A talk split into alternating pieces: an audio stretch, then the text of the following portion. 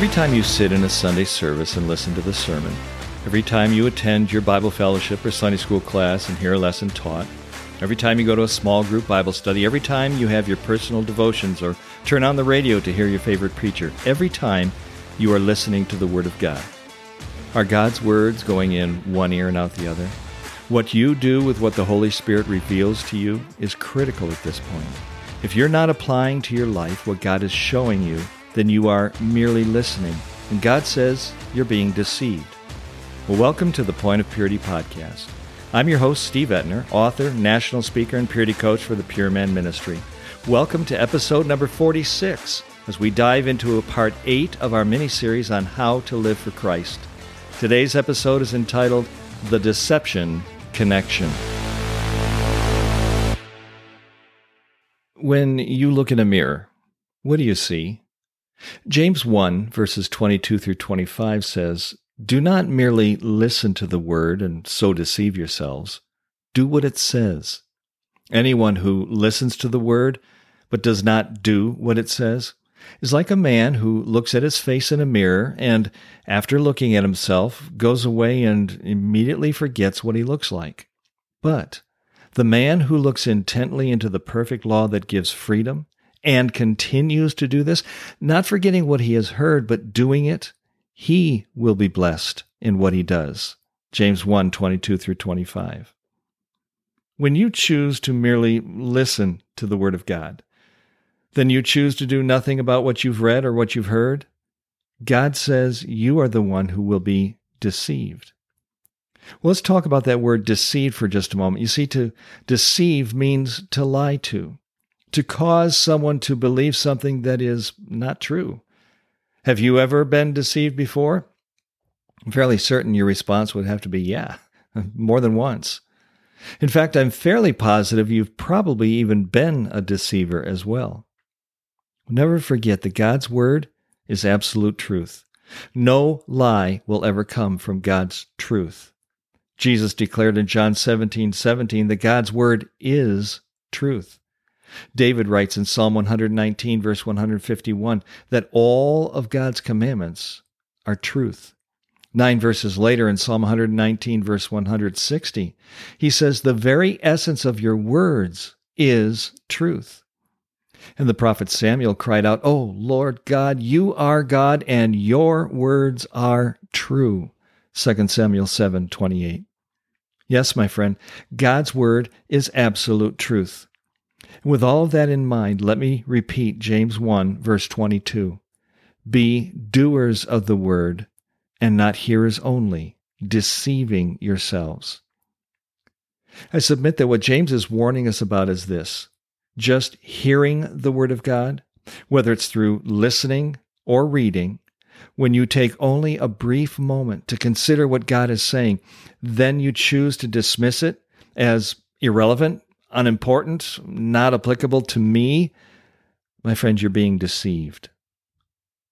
When you choose to ignore the Holy Spirit's prompting in your life, choosing to believe, I've got this, or that doesn't really apply to me, at least not here, not now. You're being deceived. You're, you're duped by the enemy into believing something that is not true. Every time you sit in a Sunday service and listen to the sermon, every time you attend your Bible study, uh, your Bible fellowship, your Sunday school class, whatever you might want to call it, and you, you hear a lesson taught from the Word of God. Every time you go to a small group Bible study or a life group or whatever you may call it, and the Word of God is opened, every time you have your personal devotions, or you turn on the, the Christian radio and you hear your favorite preacher, every time you're listening to the Word of God. So here's my question Are God's words going in one ear and then out the other? In other words, what are you doing with what you heard? You see, what you do with what the Holy Spirit reveals to you is critical. It's vital. It's essential. Jesus said in John 14, verse 15, that if you love me, you'll keep my commandments. You'll do them, in other words. In 2 John, verse 6, we read, This is love, that we walk in obedience to his commands. How you doing with that? Are you doing what the Word of God has told you to do? or are you merely listening to it? My friend, watch this now. Watch this. If you are not applying to your life what God is showing you, if you're not doing what you're hearing God saying you must do, then you're merely listening, and God says in James chapter 1, you're being deceived. Let me repeat this point. Let the Holy Spirit drill this into your long term memory banks. We must not, we must not merely listen to God's word and then go merrily on our way, choosing to do nothing about it. Have you ever looked in the mirror and noticed your hair's all messed up, or you, you see a, a big glowing red zit strategically stationed on the end of your nose? When you see that, what do you do about it? Do you look in the mirror and notice it and then shrug your shoulders and say, "Eh, no big deal, no big deal, no no no biggie here. Uh, I'll I'll deal with it later," and then just walk away and and do nothing about it? I'm willing to wager the answer to that is no, of course not. Well, in James' example, the person who is listening to Scripture has seen in the mirror of God's Word that a problem exists you acknowledge that it's there, you fully understand there's a problem and, and I need to deal with it. And yet, for some unknown reason, you end up making the choice not to deal with it right then and right there. You go on your way, fully intending to take care of the problem later. Here's the funny thing later rarely comes. Tomorrow has a funny way of always being tomorrow, doesn't it? Other things such as the everyday activities of life, the pressures, the, the demands of life step in and capture your full attention. The result? Well, you forget the problems there and you don't deal with it. And I want to submit that by not immediately dealing with it, you run the high risk, the high risk of it growing into an even bigger problem. By not addressing it when the Holy Spirit revealed it to you, you risk developing a hard heart toward that particular issue and potentially never even dealing with it at all. Now, don't misunderstand me here. I'm sure you take the time to consider it. You not only understand what God's word is telling you, you agree with God. This is an issue in my life. Yes, this is a sin. This is this is a problem. This is something I'm struggling with. It needs to be dealt with. But it just isn't as important right now or, or, as whatever it might be that's that's requiring your attention is calling out for for you to focus on it. You see instead of immediately addressing the issue you choose to walk away. I'll deal with it later. And because the the issues of life are all around you they're constantly vying for your undivided attention you promptly forget what the mirror revealed to you. The result is you're deceived you see, you came to a wrong conclusion, and that's proven by the lack of action. You've come to the conclusion, I'll, I'll deal with it at some point in time, but because you didn't deal with it then, you're probably not going to deal with it later. To drive this point home, I want you to consider the following two questions. Here's the first one. When you are aware of a wound on your body and you choose to do nothing about it, What's the potential ramifications of that choice? In other words, what happens to that wound? What can potentially happen to you if you don't take care of that wound right away? Here's my second question. When God reveals an area of your life that needs addressing, and you choose not to attend to it, you choose not to deal with it right there and right then, what are the potential ramifications? In other words, what happens to that sin issue? What can potentially happen to you if you don't deal with that right now? I submit that just like an open sore that's left unattended, it'll fester and it'll grow. It will become larger and harder to deal with later. It'll begin to impact and affect every other part of your body. It will begin to influence how you behave and conduct yourself. In the same way, it's vital that you face head on, head on, whatever God reveals to you, whatever it may be. Don't wait. Don't put it off till later. Do it now. Don't delay. James speaks of the man who looks at his face in a mirror, and after looking at himself, he goes away and immediately forgets what he looks like. James 1, verses 23 and 24. Let's unpack that verb to look for just a moment. You see, it, it means to perceive, to observe in such a way that you understand, you comprehend what it is you're looking at. In other words, you're considering the thing that you're looking at so attentively that you're fixing your gaze upon it. Here's the point James is making. You see, the problem that God is pointing out, you're fully aware of it, you know it's there. You comprehend it. You, you begin to understand, yes, this is an issue. This is something I need to deal with. This is a problem in my life. Here's what I want you to consider the trouble lies not in the identification of the problem, but in the execution of the solution. Let me repeat that. The trouble lies not in the identification of the problem. You can read the scriptures and say, yep, that's right. That's a sin issue. I need to deal with this. The Holy Spirit is convicting me about this. This is wrong. The trouble doesn't lie in the identification of the problem. The, the, the trouble lies in the execution of the solution. I need to deal with it, and I need to deal with it now. Well, I think it's fairly safe to say that if you looked in the mirror and you saw that big zit glowing at the end of your nose, you probably would immediately address the issue. Am I right? It wouldn't even cross your mind to walk away until it was dealt with. Well, the man that James is talking about sees something much more severe than a little spot of acne on your face. And yet he still turns and walks away without dealing with it. In James chapter 1 verse 24, James points out that the moment that man walks away from the mirror, he immediately forgets what he looks like. Now, it's interesting. James uses a very specific here, word here for, for the word forget. He immediately forgets what he looks like. It's a word that means that you are intentionally neglecting something. You no longer care for it.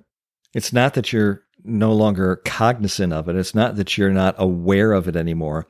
Not that kind of forget you don't care for it. Now, now, I want you to take a moment. I want you to think about that. The fact that this man no longer cares for it suggests that at one point he did care. That the moment that it was revealed to him, he's like, oh, wow, yeah, that's a problem.